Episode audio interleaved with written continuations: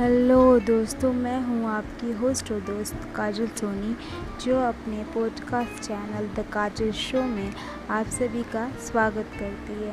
मैं हमेशा से अपनी बात रखना चाहती थी, पर बिना चेहरा दिखाए, इसलिए मैंने ये प्लेटफॉर्म सिलेक्ट किया है। क्योंकि जैसा कि आप लोग आजकल देख रहे हैं टिकटॉक टिकटॉक और यूट्यूब के बीच में बहुत बड़ी जंग शुरू हो गई है।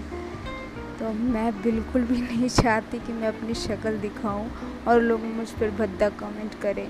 ज़्यादा से ज़्यादा यही हो सकता है कि मेरी आवाज़ पे लोग कमेंट करें। वो बर्दाश्त तो हो ही सकता है। पर फिर भी मैं चाहूँगी कि अगर मेरी स्टोरीज़ आप लोगों को पसंद आए तो आप लोग प्लीज़ मुझे सपोर्ट करें। Thank you